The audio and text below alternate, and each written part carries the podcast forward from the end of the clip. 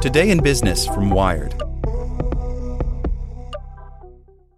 The Science of Scaling, hosted by Mark Roberge, is brought to you by the HubSpot Podcast Network, the audio destination for business professionals. Each week, Mark Roberge, founding CRO at HubSpot CRO, senior lecturer at Harvard Business School, and co founder of Stage 2 Capital, sits down with the most successful sales leaders in tech to learn the secrets, strategies, and tactics to scaling your company's growth. I like the episode with the founder of Aircall on how to go from handling your own sales to scaling a sales team. It has great advice for entrepreneurs. Listen to the science of scaling wherever you get your podcasts. Whether you're trying to grow your business, newsletter, YouTube channel, or just want to know what's happening at the cutting edge of the world of marketing, search for Marketing Against the Grain in your favorite podcast app.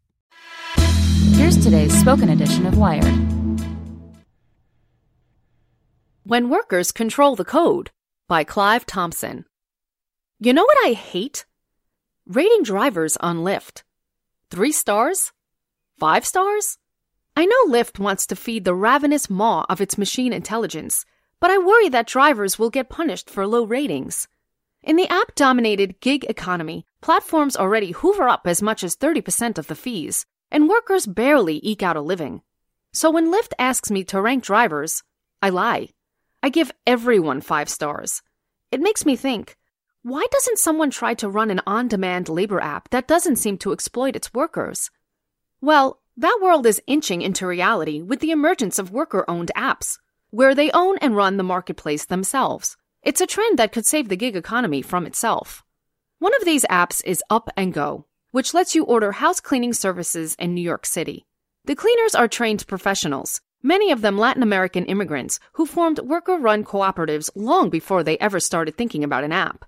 That was a crucial part of what made Up and Go possible. The workers were already organized.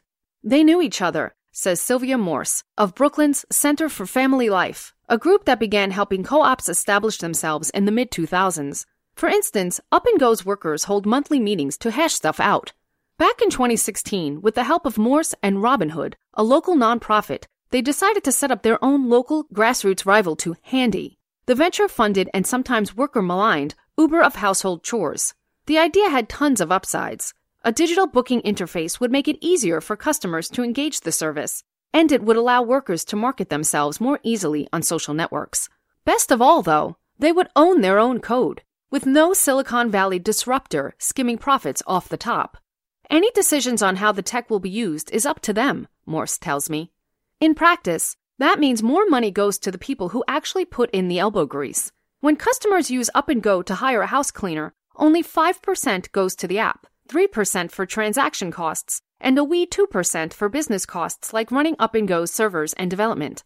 There's no venture capitalist demanding hockey stick growth or profits. Investors are nowhere at the table, says Danny Spitzberg, who worked for a year and a half at Colab, a digital agency on Up and Go.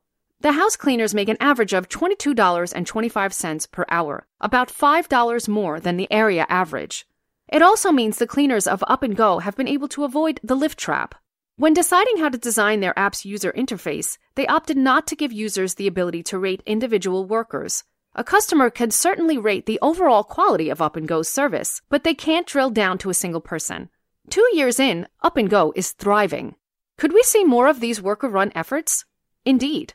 Stocksy is a high quality stock photography cooperative run by its members, offering such high pay to photographers that pinch me is the thing that comes to mind, laughs Suzanne Clements, a Florida member.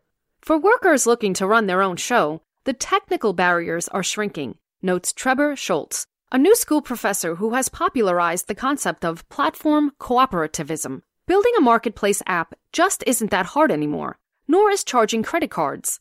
Scholz's team is writing open source code that anyone can customize. His first set of pilot projects includes working with 3,000 childcare workers in Illinois and a co op of women in Ahmedabad, India, doing beauty care work.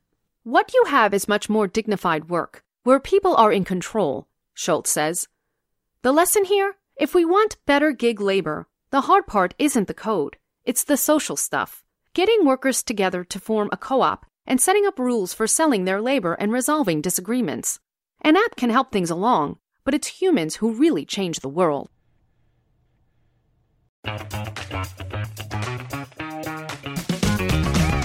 Hey there, I'm Dylan Lewis, one of the hosts of Motley Fool Money. Each weekday on Motley Fool Money, we talk through the business news you need to know and the stories moving stocks on Wall Street. On weekends, we dive into the industries shaping tomorrow and host the experts, authors, and executives that understand them. Tune in for insights, a long term perspective on investing, and of course, stock ideas. Plenty of them. To quote a listener, it pays to listen. Check us out and subscribe wherever you listen to podcasts.